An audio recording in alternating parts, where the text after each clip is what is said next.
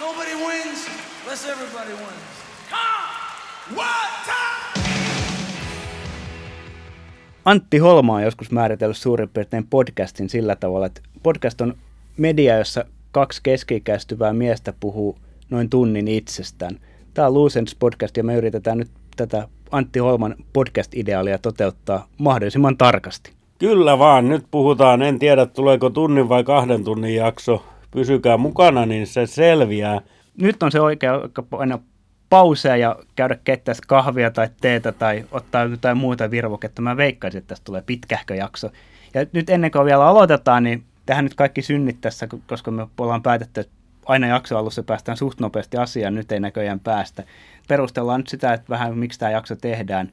Näin niin kuin vuosikymmenen lopussa on aina niin kuin musiikkimedioissa on tapana käsitellä jotain vuoden tai vuosikymmenen parhaita levyjä. Ja tavallaan koitetaan nyt sitten myöskin tässä tähän kekoon kantaa kortemme tällä jaksolla. Niin, mehän ei siis käsitellä vuosikymmenen parhaita levyjä, mutta 2010-luvun top 10 hetket Bruceen ja Brucen musiikkiin liittyen.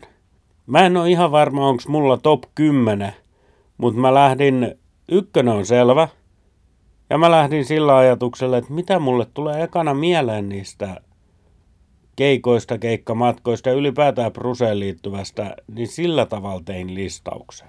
Mäkään en lähtenyt tätä niin kuin paremmuusjärjestyksessä nyt listaamaan tätä. Mulla on myös top 10 hetket, mutta ne ei ole kyllä missään varsinaisessa järjestyksessä. Ne ei edes ole oikeastaan, mä ajattelin jossain vaiheessa kronologista järjestystä, mutta ei ne oikeastaan kronologisessa järjestyksessä. Ne on vaan jossain järjestyksessä. Ja sitten paljon jäi tietysti semmoisia niin kuin hetkiä pois, mitä piti tai olisi voinut olla. Mä haluan aloittaa kuitenkin itsestäänselvyydellä. Siis, onko tämä nyt sun listalla vai onko tämä nyt listan ulkopuolella vai mistä tämä nyt on? Kyllä tämä on mun listalla. Okay. Mutta siis totta kai tämän vuosikymmenen top 10 hetkiin, niin tämä podcasti, se on itsestäänselvyys. Jos pitää joku hetki valita, se on vähän vaikeaa, kun nyt meillä on 30 plus jaksoa ja muuta. Mutta toisaalta se, että kun mä sain sen idean, niin se on semmoinen juttu, mutta et mitä kaikkea siitä on poikinut. Ja siihen mä päädyin, että jos ajatellaan, että silloin kun mä mietin, että tämmöistä voisi alkaa tekemään, niin mun seuraava ajatus oli, että esim. Anssi Kelan kanssa olisi kiva jutella Springsteenia. Niin se, että tämä on sitten toteutunut.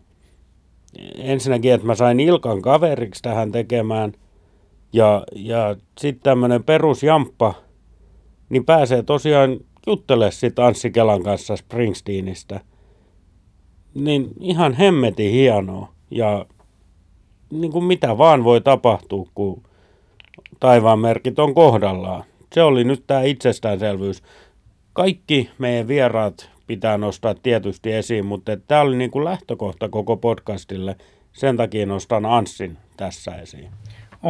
Mulla onkin tämä podcast toki on tällä top 10 listalla. Mä ajattelin, että otetaan vähän myöhemmin tämä, mutta otetaan tämä bromance-hetki nyt sitten tähän kärkeen heti. Eli mähän voin omalta puoleltani kertoa tämän, miten tämä meni. Mä tein lehtijuttua alkusyksyisessä Turun päivässä. Mä olin ottanut Tiina Stenistä valokuvia Aurajokiranassa ja lähdin siitä sitten kävelemään hyvän haastattelun tehneenä. Jos et tiedä, kuka Tiina Sten on, niin googlatkaa. Urheiluihmiset ainakin tietää, toivottavasti jos ette tiedä, niin googlatkaa ja tulkaa sitten kertoa, että totta kai tiedätte. Joka tapauksessa lähdin siitä sitten kävelemään syksyistä kaunista Aurajokirantaa, aurinko paistaa ja sitten mä katsoin puhelimeen, että tullut viestiä, että Jarkko oli laittanut jotain, että terve, että tuli tämmöinen idea ja silleen, että lähdetkö tekemään. Mietin noin 0,2 sekuntia vastasin toki ja siitä se lähti ja kyllä juuri kun äsken kuvailtiin, niin kyllähän tämä niin kuin siis, no sen tarkemmin tähän nyt menemättä, mutta kyllähän nämä niin kuin terapiasessiot, joiden kylkeen tulee kahvia silleen noin kerran kuukaudessa, niin silleen ainakin mä säästän siinä, ettei mun tarvitse oikealle terapeutille mennä. Tämä on hienosti sanottu ja totta kai niin kun te kuulette vaan tämän lopputuotoksen, meille tämä antaa vielä paljon enemmän, ainakin itse koen, kun Ilkan kanssa ei oikeastaan aika pintapuolisesti tunnettiin ennen kuin alettiin näitä tekemään, niin nyt tunnetaan paljon paremmin ja olen saanut uuden ystävän, kiitos siitä Ilkka. Samoin ja sitten esimerkiksi tämmöinen, niin kuin, että ei sinne Amy McDonaldin keikalle olisi tullut lähettyä ilman ja sitten silleen niin kuin näin, että mutta silleen tämä nyt menee tämmöiseksi ihan vetistelyksi ja toksiseksi bromance-hommaksi tässä, että haluatko sanoa vielä asiasta jotain vai jatketaanko eteenpäin? Mennään eteenpäin vaan. Toivon vaan, että tämä hyvä fiilis, mikä meillä on tehdessä, niin välittyy myös sinne loppukäyttäjälle. Mutta nyt lakataan kehumasta itseämme ja ruvetaan kehua kokemiamme hetkiä. Joo, mennään ensiksi näitä, haluan nostaa tässä muutaman näitä bubbling under-hommia nopeasti, siis mitä ei sitten tullut tälle mun viralliselle listalle, niin esimerkiksi no ihan uusimpana juttuna Western Starsin julkaisu, joka oli niin kuin itselleni senkin takia iso homma, että se oli pitkästä aikaa tosi hyvä Brucen levy, se tavallaan palataan siihen sitten myöhemmin Western Stars-jaksossa joskus tulevaisuudessa, mutta se niin kuin, jos hiukan kärjistetään, niin se tietyllä tavalla palautti uskon sen Brucen tekemiseen tietyllä tavalla. Ja sitten, sitten tietysti menin 2010 naimisiin, sinne hankin erään Springsteen coverbandin. Se hetki, kun siinä ennen niitä häitä jotain taittelee servettejä ja kuuntelee, kun bändi soundcheck käy korvan vieressä ja silleen, omat häät on alkamassa parin tunnin päästä. Se oli ihan hieno fiilis. Sitten esimerkiksi en tule mainitsemaan sitä, että Göteborgin 2012 keikka, mikä on kuitenkin se kaikkien aikojen Bruce-keikka mulle, en tule mainitsemaan sitä. 2013 tein kesätyösopimuksen. Se oli eka kerta, kun tein sen kesätyösopimuksen ja silloin sopimus tehdessä puhuttiin siitä, että milloin sä tarvitset Springsteen lomaa. Se oli aika silleen, niin kuin, että olen saavuttanut niin sanotussa työyhteisössä jonkinnäköisen statuksen. Mä en tiedä, tuleeko näitä sun listassa minkä verran, koska me ollaan käyty näitä meidän top 10 aikaisemmin. This Hard Land pitäisi nostaa. Toivottavasti se tulee tässä esille. Siis tämä yhteisö, jota tekin iso osa kuulijoista edustaa.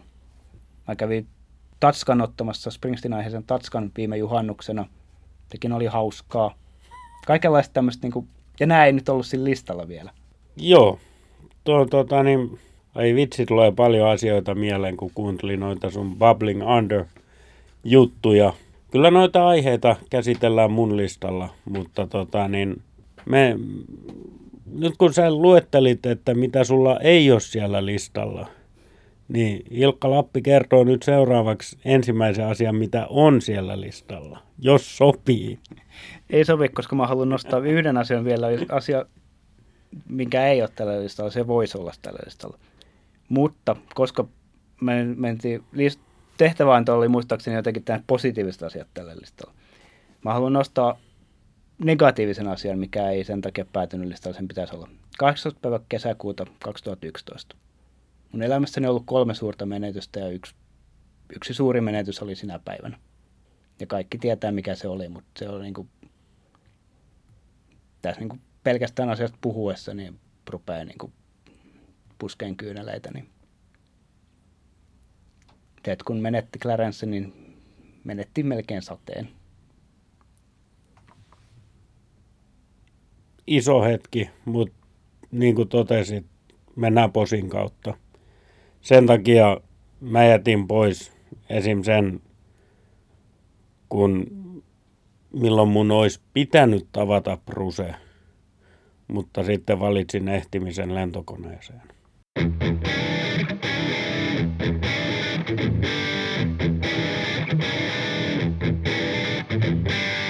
No niin, mutta nyt mennään niihin positiivisiin puoliin.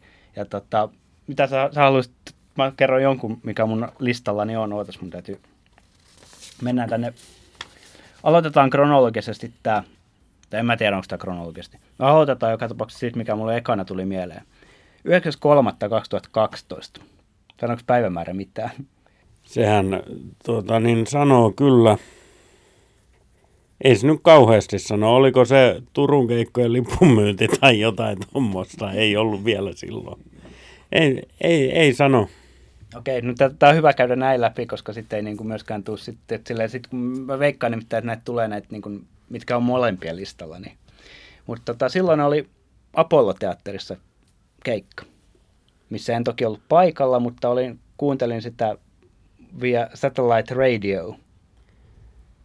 Joo, itselläkin oli kello soimassa, heräsin, enkä kuullut mitään. Mä en saanut toimimaan sitä lähetystä. Oli testattu moneen kertaan, mulla oli ne Sirius XM useampikin tunnari sinne, mutta ei vaan piru vie, se ei kuulunut. Joo, no missä sitä aika paljon, koska mä niinku kuuntelin sitä itse kissa sylissä ja nenäliinapaketti läppärin vieressä ja siis just tähän siitä oli alle vuosi siitä Clarencen kuolemasta siinä kohtaa ja kukaan ei oikeasti tiennyt mitään, että niin kuin mitä tapahtuu, niin kuin olen usein vaan kertaan sanonutkin, niin olin ihan varma, että bändiä ei enää ole ja niin kuin, että sitten niin kuin tavallaan niin kuin siinä keikalla viimeistään Badlandsin aikana, mikä oliko se toinen vai kolmas biisi, niin tavallaan kävi hyvin selväksi, että se bändi on niin kuin hyvin vahvasti elossa ja sitten niin kuin settilistähän oli silkkaa timanttia ja se niin kuin, ja sitten se niin kuin siis se soul-juttu, mitä se bändi teki, niin tavallaan siis se, niin kuin, se esitteli taas ihan uuden Springsteen ja se oli semmoinen niin kuin puhdas ilonhetki siinä, että tajus, että se niin kuin bändi on ihan oikeasti olemassa ja se on vielä ihan, niin kuin, ihan järjettömän kovassa tikissä ja niin kuin, että se, että kun ne omatkin tai niin kuin keikat, millä itsekin oli menossa, niin ne oli siinä runsaan parin kuukauden päästä niin kuin tulossa. Niin siihen asti oli tavallaan semmoinen pieni pelko, että mitä tapahtuu, että mikä se on se bändi. Onko se niin kuin enää se E Street Band, minkä mä haluan nähdä, koska mä en edelleenkään halua nähdä siitä niin kuin sille has-been niin kuin kehäraakkeja, eikä kukaan varmasti halua. Niin tavallaan se oli niin kuin semmoinen pelon hetki, ja sitten kun se siitä pelosta niin kuin pääsi irti ja niin kuin tajusi, että tämähän toimii ihan sairaan hyvin ja niin kuin Jeesus, kun se kuulostaa hyvältä ja sitten se vielä kaikki, miten se niin kuin, sitten taas niin kuin My City of Ruinsissa sitten tämä niin kuin Clarencen, siis sitäkin jännitti, että miten se niin kuin otetaan esille. Ja sehän tehtiin niin kuin ihan täydellisesti. Niin se oli puhdas ilon hetki. Enkä vielä malta olla mainitsemat sitä, että This Hard Landillahan foorumilla oli sitten live, siis chatissa oli live-valvoja. Ne on kyllä niin kuin ihan uskomattoman hauskat live-valvoja, ja sitten mä en muista enää, miten tämä niinku Kiukaisten herra moottorisaha tähän liittyi, mutta muistaakseni Kiukaisten herra kokosi jotain moottorisahaa sen keikan aikana tai jotain. Te, jotka olitte paikalla, ehkä muistatte paremmin, mutta siis niinku, mut joka tapauksessa tämmöinen, niinku, siis se, voisin tiivistää sen tämmöiseen, niinku, että kun pelosta vapautuu, niin se oli niinku semmoinen niinku yksi huhu. Se oli varmaan myöskin Brucelle ja koko E Street Nationille vähän samantyyppinen kokemus. Kyllähän tietysti ne on harjoitellut ainakin jonkun verran ja varmaan aika paljonkin ja ne tiesi, että se toimii. Mutta se, että astuu yleisön eteen ja vielä tämä suora lähetys radiossa ympäri maailman, paitsi Turussa mun olohuoneeseen, niin, niin kyllä se varmaan on aika merkkihetki Brucellekin. Voisin kuvitella. On varmasti, ja sitten siinähän vielä liittyy sit se, että koska niin kun, mä en nyt muista, mistä mä oon lukenut tämän, mutta joka tapauksessa niin sehän meni siis sillä tavalla Jakein osalta. Hänellä oli se niin Badlandsin soolo, oli se hänen ensimmäinen iso soolonsa, ja sitten kun hän kokeilee 20 sekuntia, puoli minuuttia ennen soolon alkua, että tuleeko fonista mitään, niin ei tule. Niin sitten piti vielä niin vaihtaa nopeasti, jotta mä en muista, että vaihtoiko fonia hän ei vaihtanut, mutta jotain suukappulaa, jotain tämmöistä. Ja myöhemmin hän sanoikin jossain kohtaa, että se oli vähän niin kuin siis Clarence taivasta käsi vittuilee, että silleen, niin kuin, älä nyt kuvittele, että tulisi tähän mitenkään helposti, että niin kuin, tarkkana poika. Aika mainio anekdootti, en tuota muistanutkaan. En tosiaan kuullut keikkaa, on sen jälkikäteen kyllä kuunnellut. Totta kai, kaikkien pitää se kuunnella, se on yksi niitä keikkoja, mitkä tietyllä tapaa määrittelee koko Brucen uraa jopa. Kyllä joo, ja sitten ihan pelkästään, että jos sanotaan, että jos ei kukaan tiedä, mitä Bruce Springsteen on, tai niin kuin, että jos taas pitää käännyttää joku tai niin kuin näyttää joku hieno pätkä, niin ettikään YouTubesta vaikka sitten se pätkä, missä se kiipeilee siellä parvekkeilla ja siinä niin kuin näiden tämän soul medlin kohdalla. Että se, sillä tavalla otetaan niin kuin yleisö haltuun. No kyllä, kyllä. Ilman muuta juurikin näin. Se on sun vuorossa. Se on mun vuoro. Tässä taanoin tuli Blinded by the Light-leffa, mitä mekin on ruodittu tässä podcastissa, tehty oma jakso siitä. Ja se leffa ei nyt ole minun hetkeni, vaikka sekin oli hieno hetki, mutta siinä leffassa oli kohtaus, mikä oli toisinto omasta elämästäni. Nimittäin 2016 oltiin tuolla Pohjois-Amerikassa ja Kanadasta sitten käveltiin Niagara-putousten vierestä sitä siltaa pitkin USA:n puolelle. Ja tullivirkailija sitten, niin kuin ne kysyy siellä USA-rajalla, että 300 tultiin seurojen kanssa kävellen tosiaan Yhdysvaltoihin, niin kysyy, että mitä te aiotte tehdä täällä? Ja vastasin siihen, että no me ollaan menossa Clevelandiin katsoa Springsteenin showta. Se äijä nostaa katseensa ja toteaa minulle, että that's a very American thing to do. Ja löi leiman siihen mun passiin. Se, siis tämä kohtaus siinä leffassa ei ollut mikään dramaturgisoitu tai mikä, vaan siis asia voi oikeasti tapahtua näin. Leffan virkailija käytti hieman eri sanoja, mutta siis se oli täys toisinto tästä tilanteesta. No mahtavaa. Mä esimerkiksi itse en ollut tiennytkään tällaista, että tämän tapaa, että tämä on mahtavaa. Kyllä, siis uskomaton juttu, mutta näin se menee. Eli tässä on selvästi täytyy päätellä näin, että jos joskus olette jostain syystä menossa niin kuin jenkkeihin ja on joku green card tai joku vastaava ja nyt hankkimatta, niin sitten vaan sanotte, että, niin kuin, että miksi niin kuin Springsteenin souhun, niin portit aukeaa ja Trumplandiaan pääsee kävelemään. Kyllä näin on. Onneksi me ehdittiin siihen kyseiseen tulliin ennen kuin ne 2 tai 3 linja-autolastillista, jotka tuli linja-autolla sitä samaa siltaa pitkin, niin olisi ehkä jäänyt läpät heittämättä virkailijalta, jos siinä olisi ollut 150 muutakin ihmistä jonossa. Nyt ei ollut. Mä voin tähän tietysti, niin kuin, jos pahasti rönsyttäisiin, niin mä voisin kertoa tarinan siitä, että tämä ei liity Springsteeniin, vaan mun reilikokema. Ei kun liittypäs, koska tämä tapahtui 2008 reilillä. Mä olin siis menossa jostain jonnekin Springsteenin keikalle yllättäen yöjunassa. Ja sitten toi samassa yöjunavaunussa oli sitten mun kanssa oltiin 300 siinä kotiin terveisiä, mitään ei tapahtunut, mutta oltiin, niin, tämä on väärä vuosikymmenkin sitä paitsi, mutta joka tapauksessa kerronpa nyt silti, kun pääsin alkuun. Niin siinä oli sitten argentiinalainen ja brasilialainen tyttö ja minä. Ja sitten keskellä yötä jossain Saksan ja Itävallan tai jossain muulla rajalla tuli ryysä sitten poliisi paikalle ja niin kuin, tai joku tullivirkailija ja niin kuin mä unenpöppärässä nostin Suomen passia, sille jatkoin nukkäänsin kylkeen ja jatkoin nukkumista, mitä ei tapahtunut. Nämä tytöt niin kuin, pari tuntia ne siinä niin kuin, purki tavaroita ja niiden piti oikeasti niin kuin, näyttää kaikki mahdollinen, mitä niillä on. Ja sitten, sitten sen jälkeen kysyivät, että, niin kuin, että mitä just tapahtui, että miten sä, niin kuin, miksei ne ollut susta yhtään kiinnostunut. Sitä oli hyvä ruveta sitten Etelä-Amerikkaan ja selittää, että, niin kuin, että we have this thing called Finnish passport. Tämä ei nyt liittynyt tähän mitenkään, sori. Tätä jaksoa on käsikirjoitettu. Toki ei yhdessä, vaan kukin tahollamme.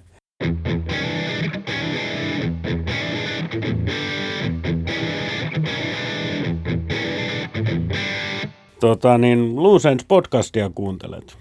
Top 10 hetket tai jotain sinne päin. Ilkka, kerro seuraava. No, jos mä otan tähän seuraukset löysät pois.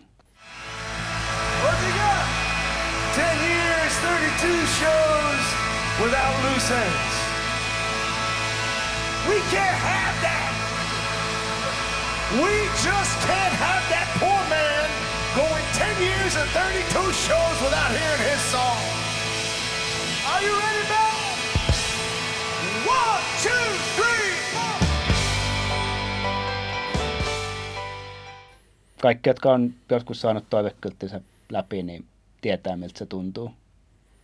Ja mä sit on kauan, että mä oon tasan sen ainoan kerran kuullut sen livenä. En mä oikeastaan muista sit juuri mitään siitä biisistä. Toki olen katsonut sitä YouTubesta usein, mutta niinku, varsinkin puolitoista ekaa säkeistä meni aivan niin kuin silleen, niin kuin sit piti vielä niin kuin siihen niin kuin, sitten kyltin toiselle puolelle vielä kirjoitin sitten Thanks Bruce ja nostin sen siinä niin kuin biisin aikana ylös ja Bruce huomasi sen ja niin kuin, tavallaan se biisihän meni aivan ohi multa. En mä tiedä, käykö usein näin niin kuin toivekylttinsä läpi saavilla, mutta joo. Se oli silleen niin kuin, kyllä pakkoa se nyt oli tällä listalla olla. Tämä kyseinen Loose Ends-biisi, niin miten helvetissä se ei ole kaikissa maailman settilistoissa listattu kylttibiisiksi? Mun mielestä se on kamala vääryys, koska ei... Kuunnelkaa se keikka, kattokaa YouTubesta, ei sen selvempää kylttibiisiä ole. Ihan kamalaa, mutta siis valtavan hienoa, että se tuli, että sä Ilkka sait sen biisin siellä. Ja niin, se oli vielä sitä aikaa, kun me ei tunnettu niin läheisesti. Jos se tapahtuisi huomenna, niin mäkin varmaan itkisin sen biisin aikana, mutta niin, noi on ihan parhaita juttuja. No, mutta otetaan tavoitteeksi se Barcelona 2020 ruleet. se, joo. Kyllä Roomakin käy sit, jos ei niinku. Joku tämmönen, kyllä se käy.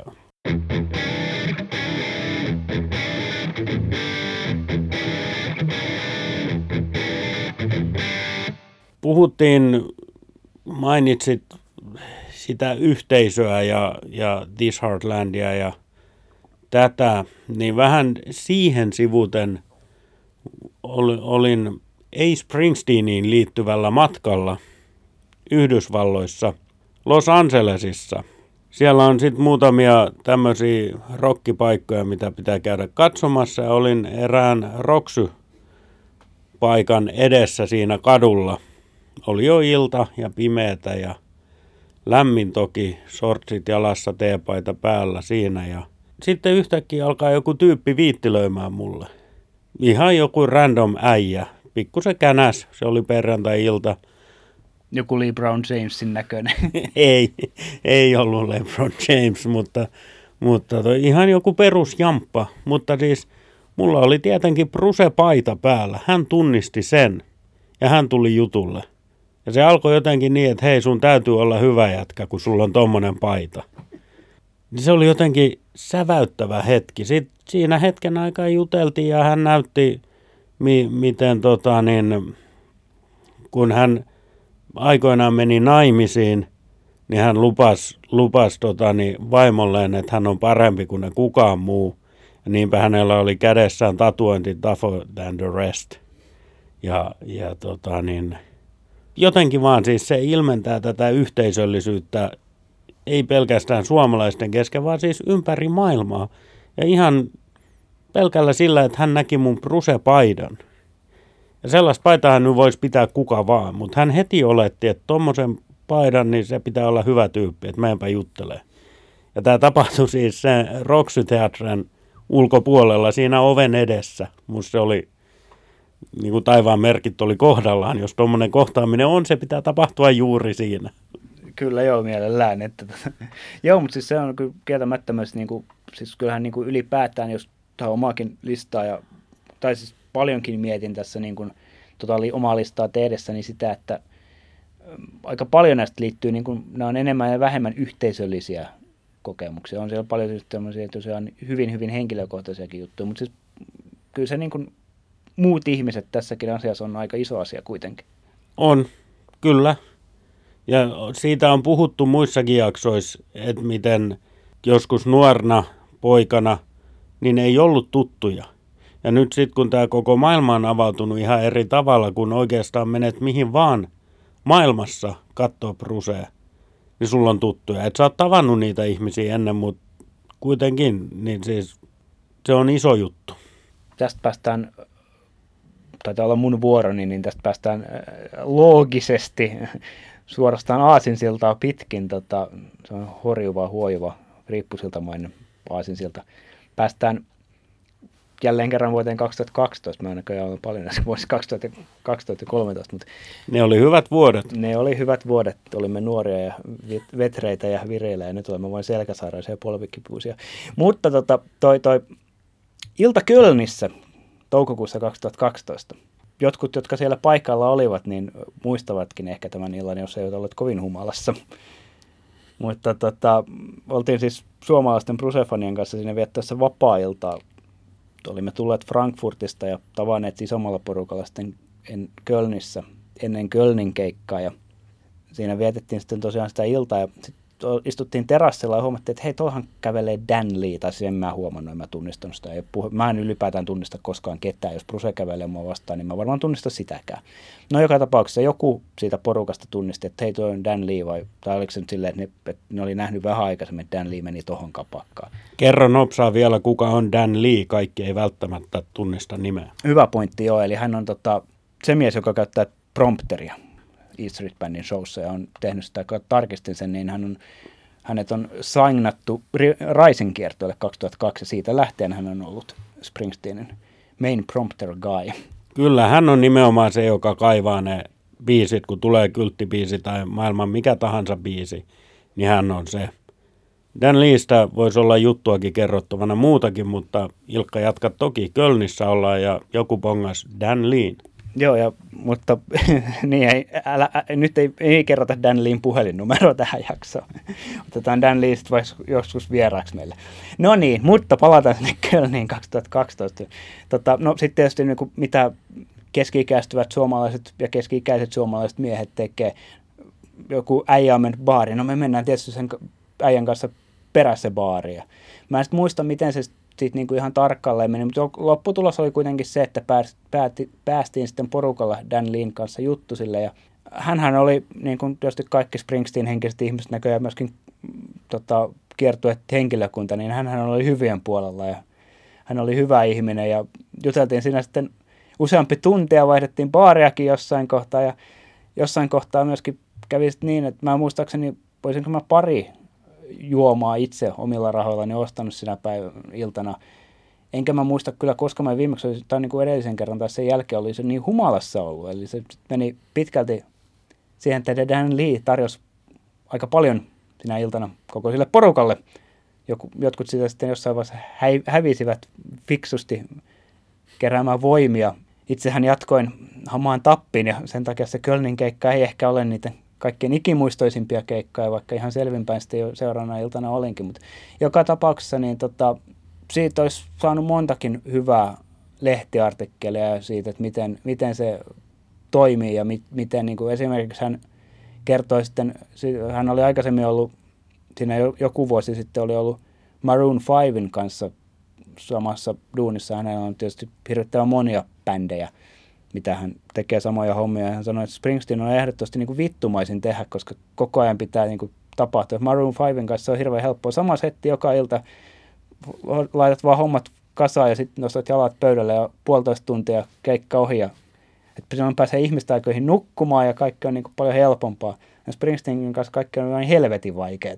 Kyllä, itsekin Dan Leen tavanneena niin näen silmieni edessä, miten hän kertoo tämän tarinan.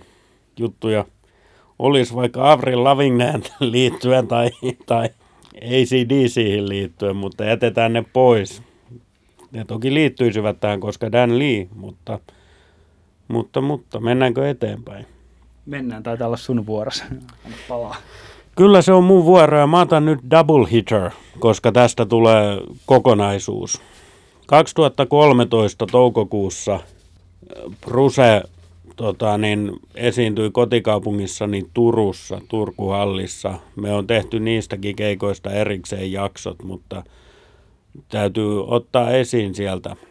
Niin siis se hetki ennen ekaa keikkaa, se hetki kun kävelee sisään sieltä Turkuhallin takaovesta, sieltä katsomorakenteiden alta sinne pittiin. Ja se bändi, ne kamat siinä hallissa, se oli taikaa. Siis juuri se halli, missä mä ekan kerran on käynyt 91 isän kanssa jääkiekon MM-kisoja katsomassa. Ja silloin suurin ihmetyksen aihe oli, kun Jari Kurri oli siellä pelaamassa siis Suomen maajoukkueessa. Suomi, Tsekkoslovakia. Ja Suomi voitti sen pelin 3-1. Mika Nieminen teki 2 maalia, mutta sekään ei liity tähän muuten. Mut siinä hallissa lukemattomia hetkiä mä oon nähnyt siellä pääasiassa tietty jääkiekkoa, mutta myöskin muita lajeja, lentopalloa, salibändiä, kaikkea. Ihmeellisiä asioita kokenut, mutta kaikista ihmeellisiä on se, että jumalauta, Brusea-bändi on siinä hallissa. Ja se kun se niinku konkretisoitu, toki siellä oltiin useamman päivän jo oltu siellä ulkona ja jonotettu, onneksi oli hyvät kelit ja muuta. Ja kotiin pääsi nukkumaan eikä ollut mitään tyhmää ruotsalaissysteemiä. Niin kun se konkretisoituu, kävelet sinne ja ne kamat on siinä. Niin se oli taikaa. Ja ennen kuin Ilkka pääse kommentoimaan, mä lupasin double hitterin, niin sitten se toinen hetki, minkä mä tähän nostan siltä ekalta keikalta, niin kaikista niistä asioista, mitä siellä koettiin, nähtiin ja yhteisöllisyys sielläkin niin kun huokui siitä, mitä mäkin juttelin ennen keikkaa ympärilläni olevien ihmisten kanssa, joita en niinkään tuntenut, mutta itse keikasta, mikä mulle on voimakkaimmin jäänyt, ne oli Thunder Road. Sananmukaisesti kyynärpäät lavalla kuuntelin niin läheltä, ja se on mulle kaikkien aikojen Thunder Road. Ja yksi kaikkien aikojen kokemuksista Bruse-keikalla. Totta kai nämä kaikki asiat, mitä tuossa aikaisemmin sanoin, missä se keikka oli ja niin poispäin, niin sen Thunder Roadin nostan myöskin tähän listaukseen. No yllättäen tämä. Mä olin tuohon omaan listani laittanut vaan Turku 2013 pitkälti siitä syystä, että mä en osannut oikein niin kuin, mä pallottelin pitkään, että miten mä niin kuin jotenkin tiivistäisin sen. Mä olin sitten silleen niin kuin mä olisin tiivistänyt sen kutakuinkin juuri noin. Itsehän niin kuin Turkun hallissa oli ekaa kertaa TPS Saipa-ottelussa, eli sen hallin eka lätkämatsi, mutta anyway, oli vuoden 90 puolella. No niin, mutta joka tapauksessa niin siis eipä tohon niinku, sit mä kauhean, mä jopa kuuntelin ne molemmat keikat nyt tässä tähän lähetykseen valmistautua, jos koitin niinku poimia se, että mikä se olisi se niinku yksi hetki. Mutta ehkä se nimenomaan on toi niinku, se, kun vasta menee sinne. Ja niinku, tavallaan siis se, että niinku, et se ihan oikeasti tapahtuu. Ja niinku, sit kun ne kamat on siellä ja näin, ja sit se niinku oikeasti uskoo. Ihan oikeasti ehkä usko ekaa kertaa, että kyllä tämä nyt todellakin tapahtuu. Että jos on nyt kamat on tuossa, niin ei ne sitten enää peruuta sitä. Tietysti ehkä sitten siinä kohtaa vasta, kun se bändi oli lavalla ja pääsi lavalle. Ja Brusen ensimmäiset sanat oli moi Turku, eikä se, että, niinku, että sori mulla ääni pois, että nyt tänään ei pystyt laulaa. Että nyt silleen tietyllä tavalla siinä oli kyllä semmoista, niinku, kyllä sitä jotenkin niinku, tietyllä tavalla, en mä mitenkään rehellisesti sitä niinku, pelännyt, mutta jotenkin pieni pelko ehkä kuitenkin oli sitten niinku, niin kauan kuin se keikka alkoi. Se kai kuuluu suomalaiseen perusluonteeseen, mutta näähän siis täytyy samalla nyt tähän sanoa, että kaikki keikat, millä mä oon ollut, Brusen keikat siis, miksei muutkin, mutta nyt kun ollaan Springsteen-aiheisessa podcastissa, niin Brusen keikat, niin sehän on aina taianomasta, kun menet sinne, näet ne kamat. Ja se on aina taianomasta. Mulle niinku joka kerta on mennyt kylmät väreet, kun ekan kerran kuulee sen Brusen äänen, kun se on lavalla ja sanoo jotain. Tai joskus aloittaa suoraan laulamalla, mutta se eka kerta, kun kuulee taas tauon jälkeen sen äänen, niin ne on kaikki taianomaisia, mutta ne ei ole mun listalla. Tämä Turku oli. Joo, mutta kyllä tuon pystyn hyvin allekirjoittamaan, varmasti kaikki muutkin pystyy. Että siis kyllä se kieltämättä se, niin kuin, ja just näitä hetkiä kun itse pohti, niin tosi monet liittyy siihen, että mitä itse asiassa tapahtuu jo ennen keikkaa. Just se, niin kuin, että jonkun, no palataan siihen kohta, mutta niin kuin, että siis semmoinen, niin kuin, jos pitää Turussa nyt nostaa se yksi hetki, niin kai muista This Hard Land -biisi pitää mainita. koska se nyt oli kaikille meille.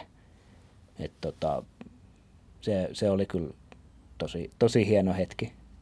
Mutta kyllä se, en mä jotenkin se kokonaisuutena se Turkuun ne kaksi keikkaa, niin kuin on, no, tehtiin jakso kyllä siitä, ja eikä sinne varmaan koko juttu ihan täysin tyhjentynyt, mutta se on myös asia, mitä niin kuin, no itse asiassa, mä sen This Hard Landin lisäksi mä nostan toisen hetken siltä, itse asiassa se on se jälkimmäinen keikka, Long Walk Home.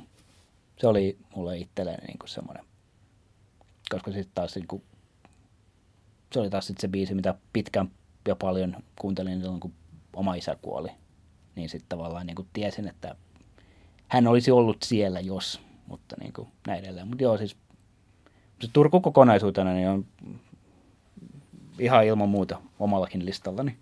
Mennään eteenpäin sun listalla, koska mä vein sieltä nyt yhden palluran tai viivan tai minä ne nyt onkaan merkitty. Nämä on numeroina merkitty. Mulla on vaan yksi numero, muut on viivoina. Okei, no niin. Mutta hei, jatketaan tuosta jälleen aasinsiltamaisesti seuraavaan kohtaan. Puhuttiin näistä keikoille saapumisista. Otetaan korkeakirjallisuuslainausviittaus tähän. Eeva Kilpö joskus määritellyt elämän tarkoituksen sillä tavalla, että elämän tarkoitus on päästä kotiin. Mulla on tietysti hyvä koti Pääskyvuoressa ja siellä on se ihan oikea koti, mutta sitten on muutamia muita koteja. Ja yksi, no Brucen keikalla on aina koti, mutta erityisesti Brucen keikalla koti on Göteborgissa. Ja mä oon 3 kertaa ollut Brucea kattoossa Göteborgissa. Ja 2008, kun se oli ekaa kertaa, niin oli uskomatonta, kun sinne pääsi. Sitten kun sinne pääsi 2012 ja 2016 uudelleen, niin sekin oli uskomatonta. Siis se, että niin kun jostain paikasta, jostain kaupungista, joka ei ole Turku, tulee niin vahvasti semmoinen olo, kun sinne menee, että sinne se on niin kuin kotiin palais. Kun näkee sen, mulla se on vielä silleen, niin kuin, että ei pelkästään se kaupunki, vaan varsinkin sitten, kun sen näkee sen Ullevin stadionin. Se on jotenkin, se on uskomaton tunne, ja mä en osaa sitä oikein selittääkään mitenkään. Mutta se jotenkin, siinä on jotain niin kuin, mä oikeasti koitin miettiä sitä, että mihin se niin kuin oikeastaan liittyy. Liittyykö se siihen, että odottaa vaan, tai tietää, että vaan täältä tulee niin kuin uskomattoman hyvät keikat, ne näkee jonkun 2 tai 3 tai 4 päivän päästä.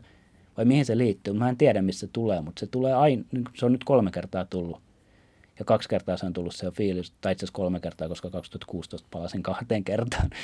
Niin, mutta joka kerta on tullut se niin kuin fiilis, että mun kuuluu olla täällä. En mä oikein osaa sitä kauhean niin kuin tyhjentävästi sille selittää, mutta se tavallaan, että mun pitää olla täällä ja mun niin kuin, että tämä on juuri se oikea paikka mun olla. Niin se on niin kuin se fiilis.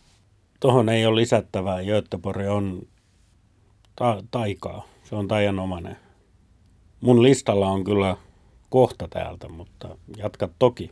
Mä voin tähän vielä heittää semmoisen anekdootin sit 2012 palaamisesta, kun lensin 2012 Helsingistä Göteborgiin. Ja sit mä en muista, oliko sitä, kuinka paljon sitä oli sovittu, ei varmaan kauheasti, mutta sit muodostui varmaan sen lentoajankohdan takia, sit muodostui semmoinen puolivirallinen THL Air-lento Göteborgiin. Et siellä oli aika paljon sitten This Hard Land -foorumin porukoita samassa lentokoneessa, ehkä noin puolet. Mun mielestä siis kone ei ollut mikään kauhean iso, mutta sitten mä laskeskelin mielestäni, tai ainakin mulla on mielestä, voi olla, että mä taas tapani mukaan liioittelen, mutta mun mielestä siis siellä oli useampi 10 suomalaista menossa keikalle. Ja sitten no se on sinänsä ihan hauskaa, mutta sitten se oli vielä hauskaa, sitten kun laskeuduttiin, niin siis myöskin koneen henkilökunta oli noterannut tämän kapteeni siinä loppupuheessaan, kun laskeuduttiin, niin bla bla bla, Göteborgissa on semmoinen ja tämmöinen ilma, ja niin kuin, että toivotan hyvää keikkaa.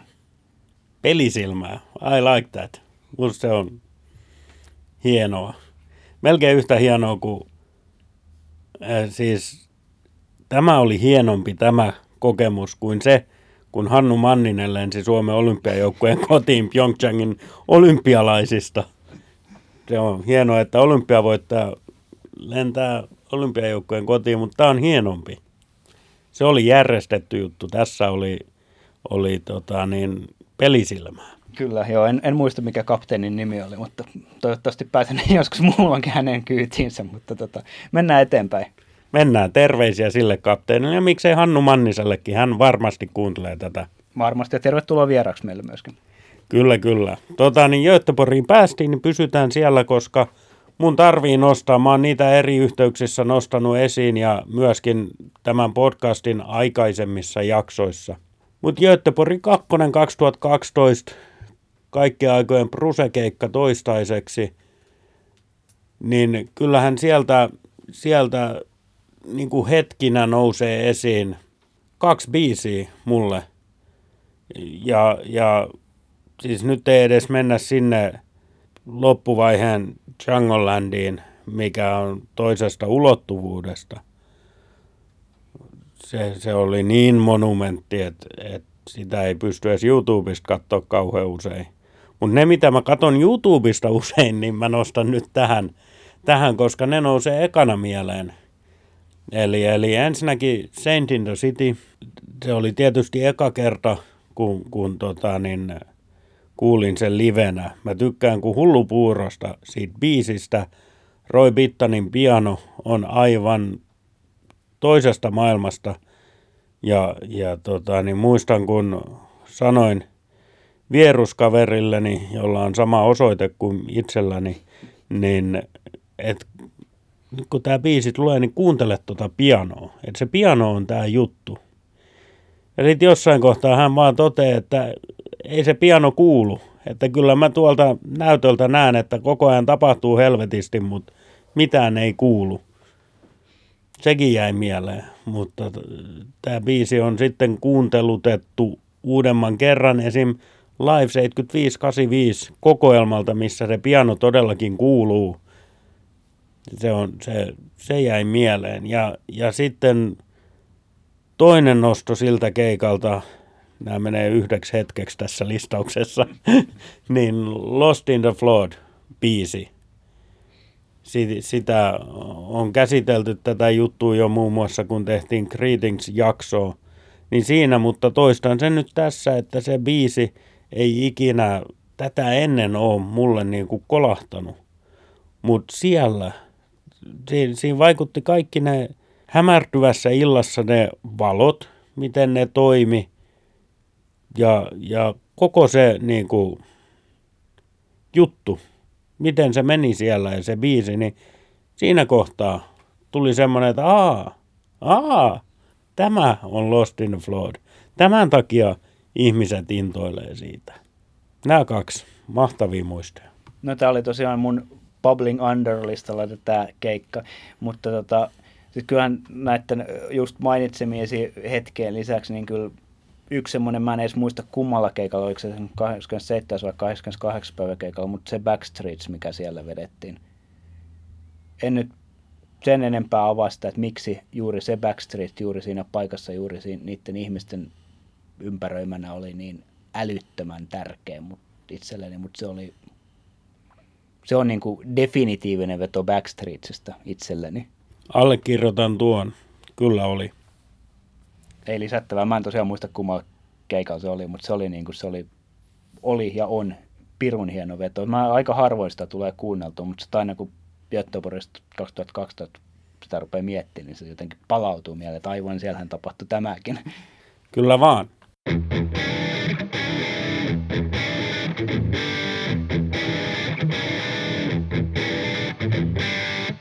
Sitten Göteborgia käsitelty. Mitä löytyy Ilkalta seuraavana? No, tässä voisikin sen käsitellä Göteborgia lisääkin, mutta Me on siihenkin liittyen tehty jakso. Hold your horses. Mennään palataan sen Göteborgin kohta, mutta vasta vähän ajan päästä. Mennään sen sijaan yllättäen. Paikkaan myöskin jostain tehty jakso. Eihän kilkeni. Ei lisättävää. Tämä oli toinen kohta, mitä mä mietin pitkään, siis Turun lisäksi, että miten mä pystyisin tätä mitenkään siis tiivistämään, varsinkin kun siitä on tehty se melkein tunnin pituinen jakso.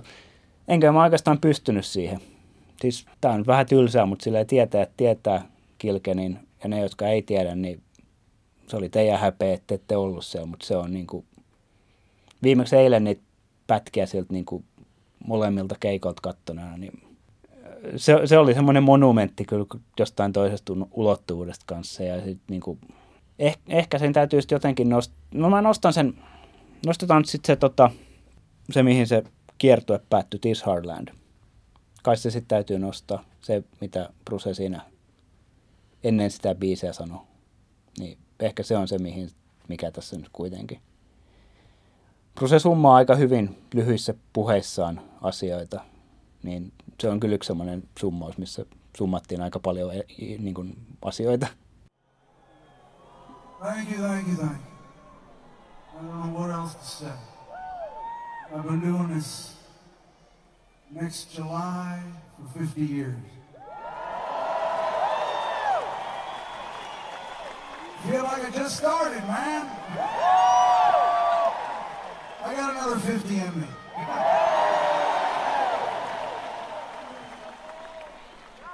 The older you get, the more it means. I've enjoyed this tour, I think, even losing so many people that were so close to us. This tour has just been, you've been really wonderful to us. And just like, I gotta thank the E Street Band. I gotta thank our crew that puts this show up every night. I gotta thank John Landau, Barbara Carl, my long time partner. Long time partners. The older you get, the more it means. So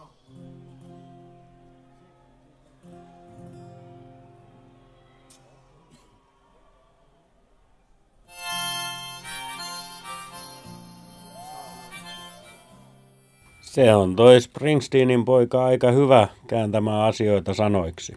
Näinpä. Mutta menkää kuuntelemaan meidän Kilkenin jakso. Ja sit jos tuli, jos jäi vielä epäselvää, niin tehdään Kilkenin kakkosjakso tai jotain. Muistaakseni siinä jaksossa mainitaan myöskin humalainen Glenn Hansard.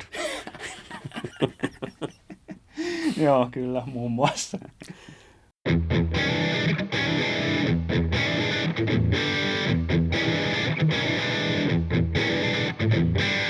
Kuuntelet Loose Ends podcastia, käsitellään 2010-luvun top 10 hetkiä. Tämä oli siis otsikko, mistä me on livetty.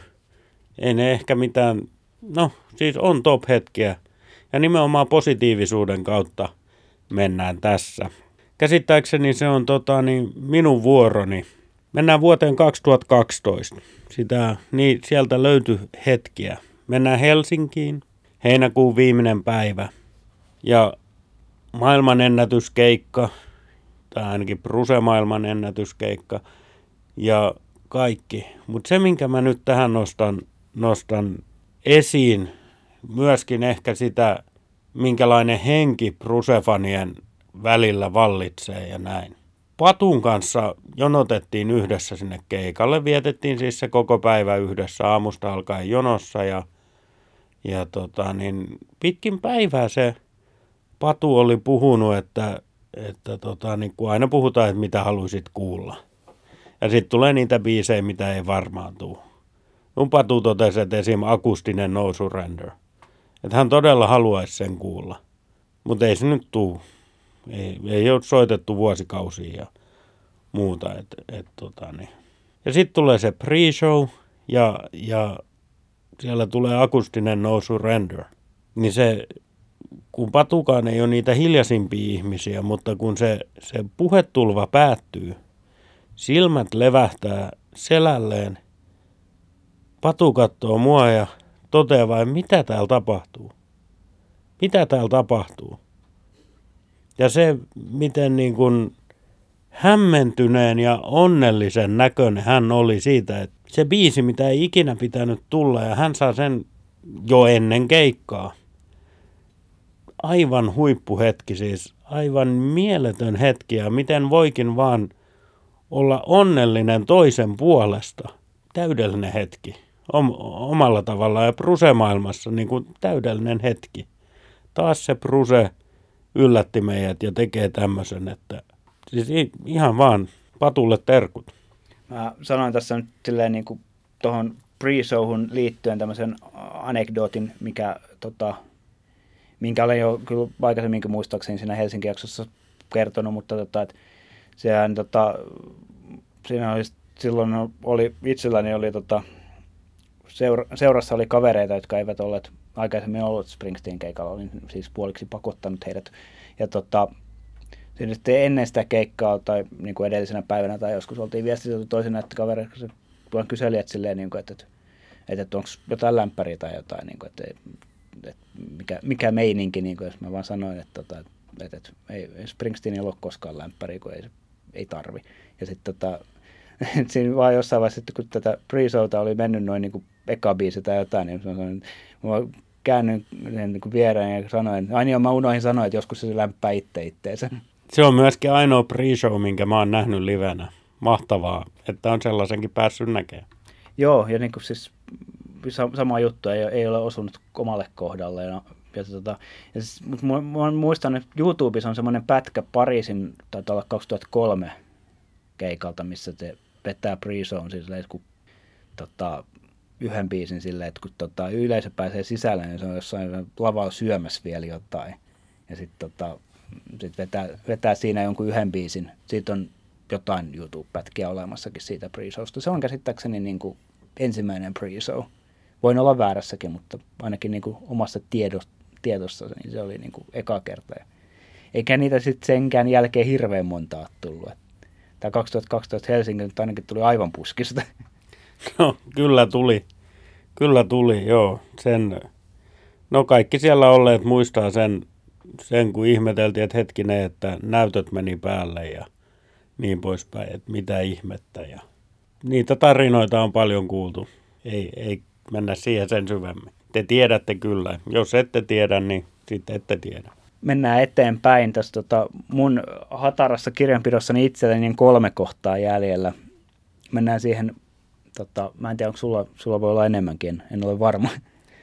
Ei, mulla taitaa olla 2 kohtaa ja sitten 1 plussa, mikä ei oikeastaan kuulu listalle, mutta haluan sen mainita. Selvä, okei, mennään sitten tällä. Mä menen taas sinne vuoteen 2013 ja keikka, josta on tullut puhuttua ihan liian vähän. Olen kyllä sen maininnut joskus useaan kertaan, mutta Cardiff 2013. Se on silleen, että jos en mä osaa silleen niin kuin sen Göteborgin 2012 lisäksi, en mä osaa niin kuin parhaita keikkoja laittaa järjestykseen. Mä sanon, että on muutama semmoinen täydellinen keikka, niin tämä Cardiff on niiden joukossa ihan ehdottomasti. Ja viimeksi eilen nyt sitten silleen niin kuin paneuduin siihen, että mikä sitä tekikään niin mahtavan. Niin, no, se on sitten taas semmoinen ehkä esimerkki siitä, että miten täydellisesti Springsteen voi settilista joskus rakentaa. Toki ne on aina hyviä settilistoja, mutta se Cardiff on niinku semmoinen, niinku, jos vaikka olisi kuinka hyvä keikka, vaikka nyt niinku Kilkeni 2 2013, niin tavallaan sen jälkeen, kun kaikki oli saatu, niin sitten tavallaan se oli vähän semmoinen, niinku, se loppu tavallaan, se oli vähän semmoinen laskettelu tavallaan, että sieltä tuli ne niinku pakolliset biisit. Okei, sitten sieltä tuli joku Shoutin niinku, tämä E Street Bands juttu, ja siis tämmöisiä, niinku, joo, mutta niinku, tavallaan biisilistana. Tämä on nyt ihan tyhmää puhua biisilistasta, kun ei tästä nyt...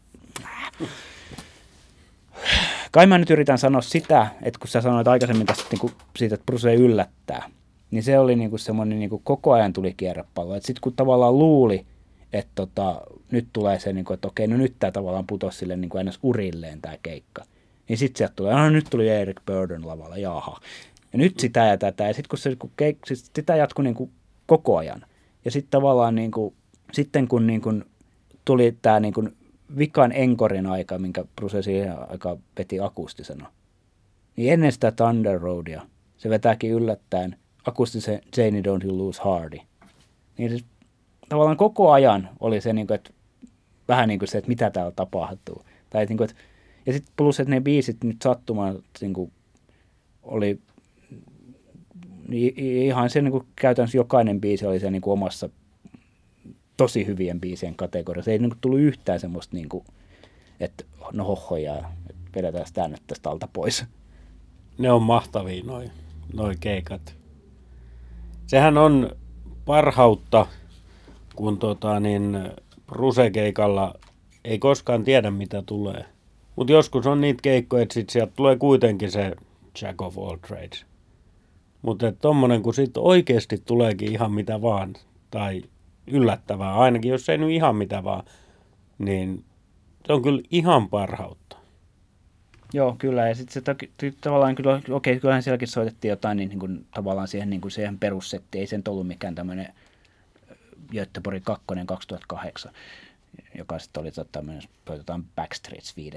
biisinä. Mutta palataan siihen 2013 Cardiffiin, niin siis se just, että vaikka se, just se tuli niitä niinku tavallaan siihen perusrunkoon kuuluvia biisejä, mitä nyt voi kuvitella, että sillä kertoo soitettiin Death of My Hometown ja näin. Ne oli niinku sellainen 2-3 biisin slotteja ja sitten tapahtui taas jotain aivan käsittämätöntä.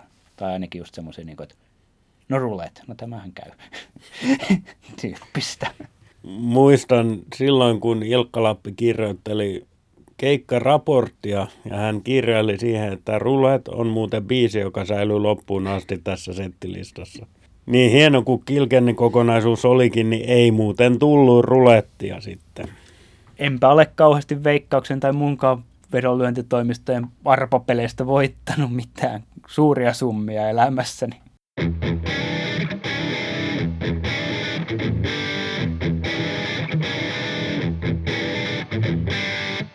Kuuntelet vedonlyöntipodcastia Loose Ends, jossa nyt käsitellään kuitenkin Bruce Springsteeniin liittyviä asioita. Top 10 hetkiä. Mä otin sen double hitterin, niin mulla on yksi vähemmän kuin sulla oli. Sen takia se ero tuli, vaikka sä aloitit ja niin poispäin. Tässä ajatuksen juoksua sitten, kun jäsentelen seuraavaa hetkeäni. Ja siihen liittyy Springsteen and I-elokuva. Siis muistatte sen leffan, kun ihmiset saa lähettää niitä omia pätkiään ja sitten siitä tehtiin elokuva. Ja tämä liittyy sellaiseen tapaukseen, kun olin ollut, kun aikuisella iällä lähdin opiskelemaan uudestaan ja sitten opiskelutovereiden kanssa olimme olleet laivaristeilyllä. Ja sieltä sitten palanneet Turkuun ja totta kai mentiin jatkoille sitten opiskelukaverini Mikan yksiöön. Siellä oli aika paljon porukkaa, mutta sitkeimmät jäi jäljelle, Mika ja minä. Oltiin sitten kahdestaan siinä ja todettiin, että jallupullossa on vielä tuotetta jäljellä, että mitä tehdään. Että pitäisikö katsoa joku leffa tai jotain. Ja minä sitten keksin, että katsotaan tämä leffa. Se oli uudehko. Olin sen ehtinyt digitaalisesti hankkia itselleni ja sain sen keploteltua sinne Mikan tietokoneelle sitten ja niinpä me illan pimeydessä ympäripäissään katsottiin sitä leffaa siinä ja ei voi kuin antaa pisteet Mikalle, että hän ei tietääkseni ainakaan ennen tätä ollut niin sanotusti Springsteenmäen miehiä, mutta hän kyllä katsoi koko leffan ja elätyi aika täydellisesti ja siinä liikuttuneessa tilassa olimme välillä molemmatkin ja tulipa siinä ihasteltua sellaistakin, että onpa se ollut hyvännäköinen nuorena ja niin poispäin. Ja kuitenkin 2 heteroäijää kattelee sitä leffaa. Niinhän me kaikki aina väitämme, että me olemme heteroita. Tämä on näitä niin kuin täysin puskista tulleita asioita ja jos aamulla herää ei tiedä mitä illalla tekee tyyppisiä juttuja tämä, niin ehdottomasti yksi 2010-luvun top-hetkiä Springsteeniin liittyen. En tiedä Mika, kuunteletko tätä, mutta jos kuuntelet, niin kiitos. Onko se nyt mun vuoro? On kyllä. No niin, mä tuossa arvoin, mulla on se 2 hetkeä jäljellä. Että ikinä arvaa, mihin kaupunkiin nämä molemmat liittyy nyt kyllä vahvasti. Osloon, ei kun. Tämä oli Jyrki Virta sitten vieraaksi joskus toista. Göteborg. 2016 vai 2016? 27.6. vai 23.7. 27.6. Eli jälkimmäinen juhannuskeikka sinä vuonna. Ja maanantai. Enpä päivä. No mä muistan. Okei, selvä, maanantai. No niin, siinä ennen, tai siinä juhannuksen pyhinä mietin kovastikin, että minkä toivekyltin kirjoitan. Ja arvoin ja sitten kahden vaiheella ja kirjoitin sitten Fade Awayn siihen. Näin jälkeenpäin ajatultana mun olisi pitänyt kirjoittaa se toinen biisi siihen, joka sitten kyllä tuli sillä jälkimmäisellä keikalla. Mä olin sanoin siinä ennen sitä keikkaa, varmaan siis ennen sitä ensimmäistä tai toista keikkaa, joka tapauksessa siinä juhannusviikon lopun aikana sanoin, että tähän just nyt Independence Day olisi kova biisi kuulla. Siihen liittyy tietysti kaksi asiaa. Siis mä olin aikaisemminkin kuullut Independence Day livenä muun muassa samalla stadionilla 2008, mutta sen jälkeen oli omassa elämässä tapahtunut aika paljon. Oma isä oli kuollut, olin itse tullut isäksi. Ja niin ja sitten just niin kuin, no tavallaan kaikki tämä ja aika paljon muuta omaa elämää niin kuin siihen liittyen, niin tavallaan sitten kun se biisi tuli ja sitten kun mä tajusin sen, kun tai itse asiassa vieruskaveri, niin Laura terveisiä, niin tajusi sen ennen mua, että mikä biisi tää on. Ja tönäsi mua sitten silleen, että nyt se tulee. Ja niin kuin mulla kesti noin 5 sekuntia kauemmin tajuta, että mikä biisi tää on, kauhean hyvältä tää kuulostaa. Ai niin joo, nyt se tulee. Ja mut siis se niin kuin kaikki tavallaan se, miten se omaan elämään kietoutui se biisi siinä kohtaa, niin ja sitten se, miten Bruce sen esitteli ja niin kuin sillä kiertueella ja kertoi sen, että mistä siinä biisissä oikeasti on kiinni tai kyse, niin en mä tiedä, se lävisti kyllä kaikki mahdolliset suojakuoret tai kaikkea. Sitten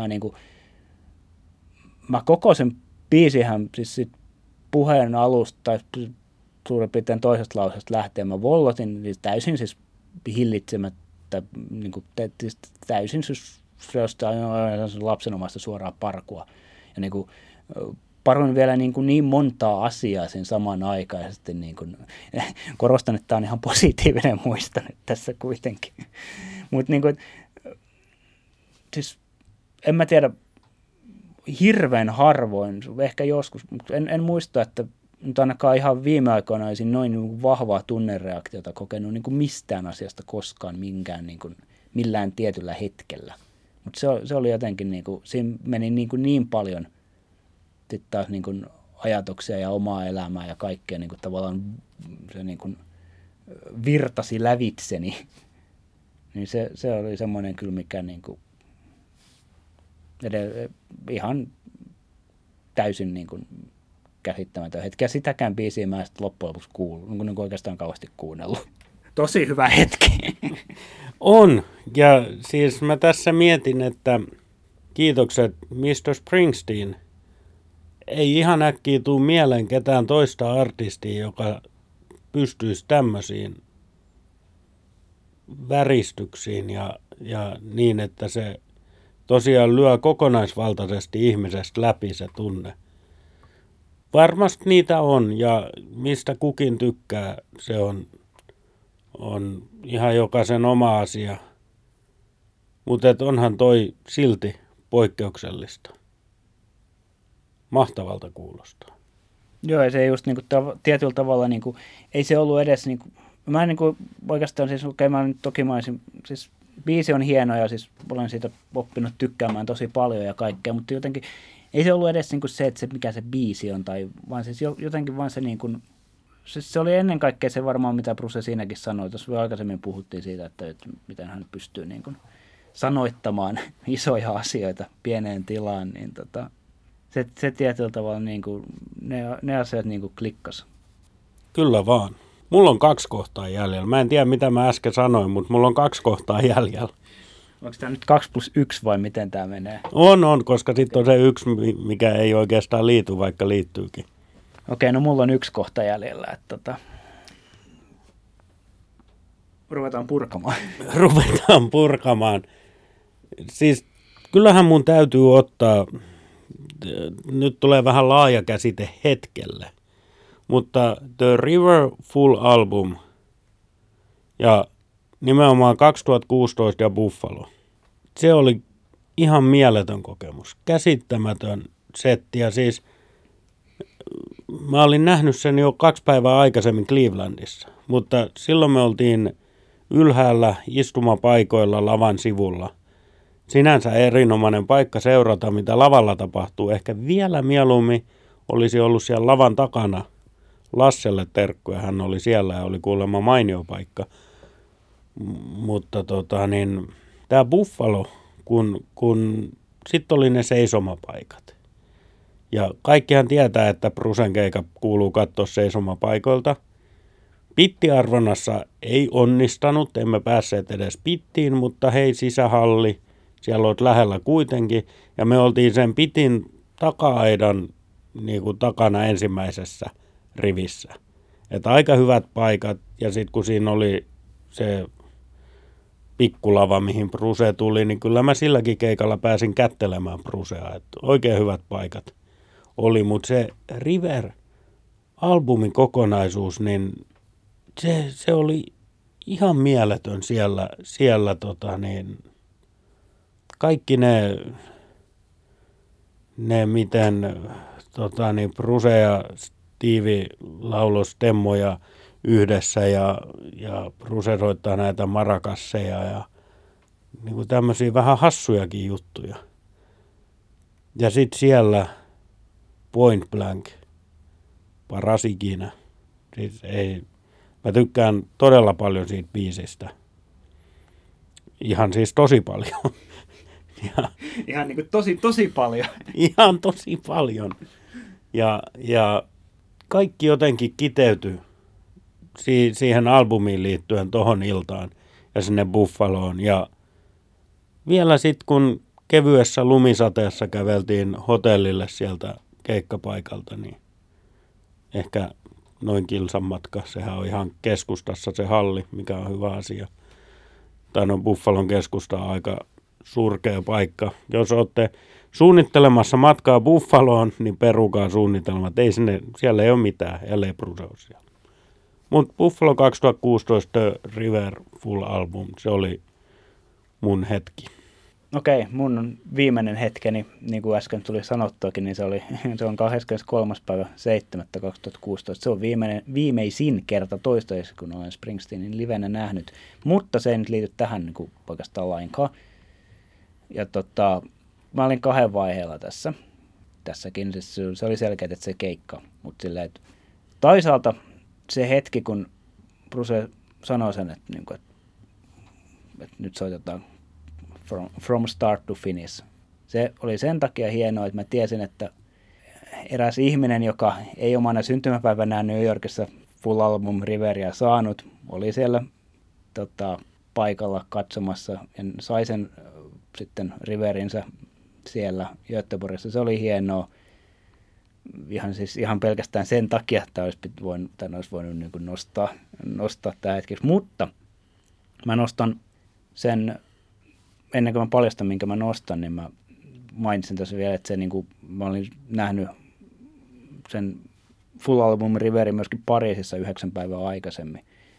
Mutta silti tämä niin sama juttu kuin sulla, että sä olit nähnyt Clevelandissa sen, mutta sitten oli kuitenkin tämä toinen River, oli se niin kuin parempi River niin sanotusti. Niin, mä nostan sen Reckon a Highwayn, ja en niinkään Reckon a Highway -biisiä, vaan siis se, mitä Bruce sen jälkeen sanoo. Siinä on niin kuin Springsteen vajaaseen minuuttiin kiteyttää, ei pelkästään Riveria, vaan koko elämän. 55 sekuntia. Muutama lause. Täytyy kaivaa arkistoja ja kuunnella. En suorilta muista, mitä hän juuri siinä sanoo. Poikkeaako se? Ehkä poikkeaa sitten siitä, mitä hän muuten sanoi sen jälkeen. No mä Mä itse asiassa muutaman version on siitä niin kuin puheesta katsoin. Se ei poikkea merkittävästi, mutta se poikkeaa hieman. Siinä on hiukan enemmän, niin kuin, kun se tauottaa hiukan eri tavalla puhettaan. se tietyllä tavalla se, niin kuin, se ne asiat, mitä hän siinä puhuu, että River oli ajasta ja kasvamisesta ja siitä, että kuinka niin kuin, ei pelkästään niin kuin, ei valita vaan niin kuin, omaa elämää, vaan siis se, että miten valitaan ne ihmiset, joiden kanssa kasvetaan ja näin edelleen, niin hän hiukan tietyllä tavalla siitä tuli itselleni ainakin hän on sitten jälleen kerran hyvä näyttelijä, mutta tuli itselleen vähän semmoinen niin kuin olo. Esimerkiksi verrattuna sen Pariisiin, että hän niin kuin, nyt hän tavallaan vähän enemmän tarkoitti sitä, mitä hän sanoi. Ja Pariisissa hän vaan niin kuin sanoi sen tietyllä tavalla sillä tavalla, että koska tämä nyt niin kuin näin on, olen puhunut, tai tavallaan sen, hän esitteli ne niin kuin isot teemat siinä levyllä. Mutta sitten musta tuntuu, että siellä Göteborgissa, jälleen kerran tämä on yksi asia, minkä takia mä tykkäsin Göteborgista, hän tarkoitti hiukan enemmän. Hän puhui hiukan laveammin, hieman isommista asioista kuin vain yhdestä albumista. On the river was about time slipping away, and how once you enter the adult life, the clock starts ticking, and you walk alongside not just the people you've chosen to live your life with, but you walk alongside of time itself, your own mortality, and you realize there's a limited amount of time to do your work, to raise your family, and to try and do something good, to try and do something good. Mulla on viimeinen jäljellä. Se on se mun ainoa numeroitu kohta ja se on numerolla 1. 2010-luvun Bruce-hetkistä. Pahoittelen, jos mun vatsan kurniminen kuuluu läpi tästä. Se häiritsee itseäni, toivottavasti ei teitä. Mutta ykköskohta, mennään Broadwaylle tammikuussa 2018. Ja totta kai koko se show, mutta sieltä ykköshetki oli The Wish-biisi. Ja siihen liittyy niin paljon asioita, isoja juttuja, varsinkin yksi iso juttu, jonka on kertonut jo siitä Broadway-jaksossa, niin siinä niin kuin oli, mä tiesin tarkalleen, mistä Bruce puhuu siinä biisissä. Ja pystyin linkittämään sen ihan täysin omaan elämääni. Ja niin kuin siinä jaksossakin sanoin, onneksi oli pimeetä, niin suomalainen mieskin uskalsi itkeä. Mä paruin koko sen biisin ajan. Ja se oli hyvää. Siis top hetkiä hyvällä ajateltuna. Niin kyllä se menee ykköseksi mun listalla. Muita ei numeroitu, mutta tää oli ykkönen. These things were the embodiment of my mother. They were her heart. She carried on and she carries on as if they never deserted her.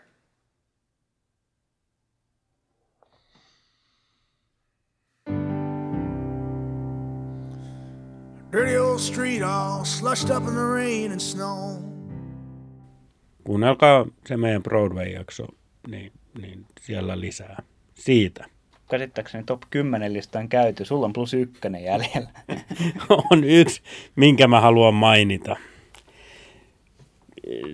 Se voi mainita tässä, koska olin äsken mainitulla Broadway-reissulla New Yorkissa, mutta sikäli tämä asia ei liity Bruceen millä tavalla muuta kuin, että olisi jäänyt kokematta, jos sen olisi ollut reissulla. Mutta sillä reissulla söin elämäni parhaan pihvin Manhattanilla. Ja siis se oli ihan törkeen hyvä ja en voi kun suositella, en halua sanoa sen ravintolan nimeä, koska tämä ei ole mainospodcast, mutta japanilaistyylistä ruokaa tarjoava ketjuravintola, jota löytyy Pohjois-Amerikasta, niin voin suositella. Se oli hieno kokemus ensinnäkin, kun se ruoka valmistettiin siinä silmien edessä ja se oli parasta ikinä se ruoka. Ja tiedän, että nykyään ei saa syödä pihviä, kun on ilmastonmuutos ja kaikki, mutta minä syön silti. Kyllä pihviä saa syödä aina silloin tällöin. Se on tapahtsi hyvä pihvi on aina hyvä pihvi. Mutta joo, siis tässä joskus aikaisemmin jossain olen maininnut siitä, että noissa keikkareissuissa, niin kyllä keikan lisäksi niin kaikki se, mitä muuten tapahtuu, just, että mitä syödään, missä nukutaan ja näin edelleen, missä käydään juomassa kokista, niin kaikki tämmöistä, niin kyllähän ne kuitenkin kuuluu siihen kokonaisuuteen. Kyllähän ne kuuluu, totta kai. Näin on siis tässä jaksossa käsitelty Ilka ja meikäläisen top-hetkeä 2010-luvulla Bruceen liittyen. Kyllä siellä kaiken näköistä oli. Oli muutama sulla, mitä mä arvelinkin, että on, ja sitten oli muutama, mitä en osannut arvata. Se on ihan totta jo kyllä näitä, niinku, tää on niinku, siis toisaalta tämähän on ollut hirvittävän Brucelle tuottelias vuosikymmenen, hän on tehnyt levyjä, hän on julkaissut bokseja, hän on kiertänyt, tehnyt hirvittävän paljon keikkoja, varsinkin toi Broadway vielä siinä mukaan ja kaikkea, niin tässä on todella niin kuin sen 2000-luvun jaksossa oli puhetta, että tavallaan tuottelijasta aikaa ollut. Nyt tietysti täytyy hypätä tonne tulevaan vuosikymmeneen tai kohta alkavaan vuosikymmeneen ja katsotaan, mitä sitten tapahtuu. Mä en tiedä, jotenkin mulla on tässä täällä parin viime päivän aikana ruvennut kutkuttamaan se, että ehkä sitä kesärundia 2020 ei sittenkään ole tulossa. Jos tuleekin syksyrundi. No sit mä jo päätin, että 7.10.2020, kun mä täytän 40, niin oli Springsteen missä päin tahansa maailmaa keikalla, mutta jos siihen päivään osuu keikka, niin tiedätte, missä mun 40-vuotissynttärit on. Osallistun. Jos. Pidetään sovittuna. Näin. Se on nyt julkisesti ilmoitettu, niin kai siitä pitää pitää kiinni. Hyviä aikoja on siis tulossa. Tämä vuosikymmen loppuu. Hyvä vuosikymmen oli. Kyllä oli. Luusens podcast kiittää ja kuittaa ja jatkaa ensi vuosikymmenellä.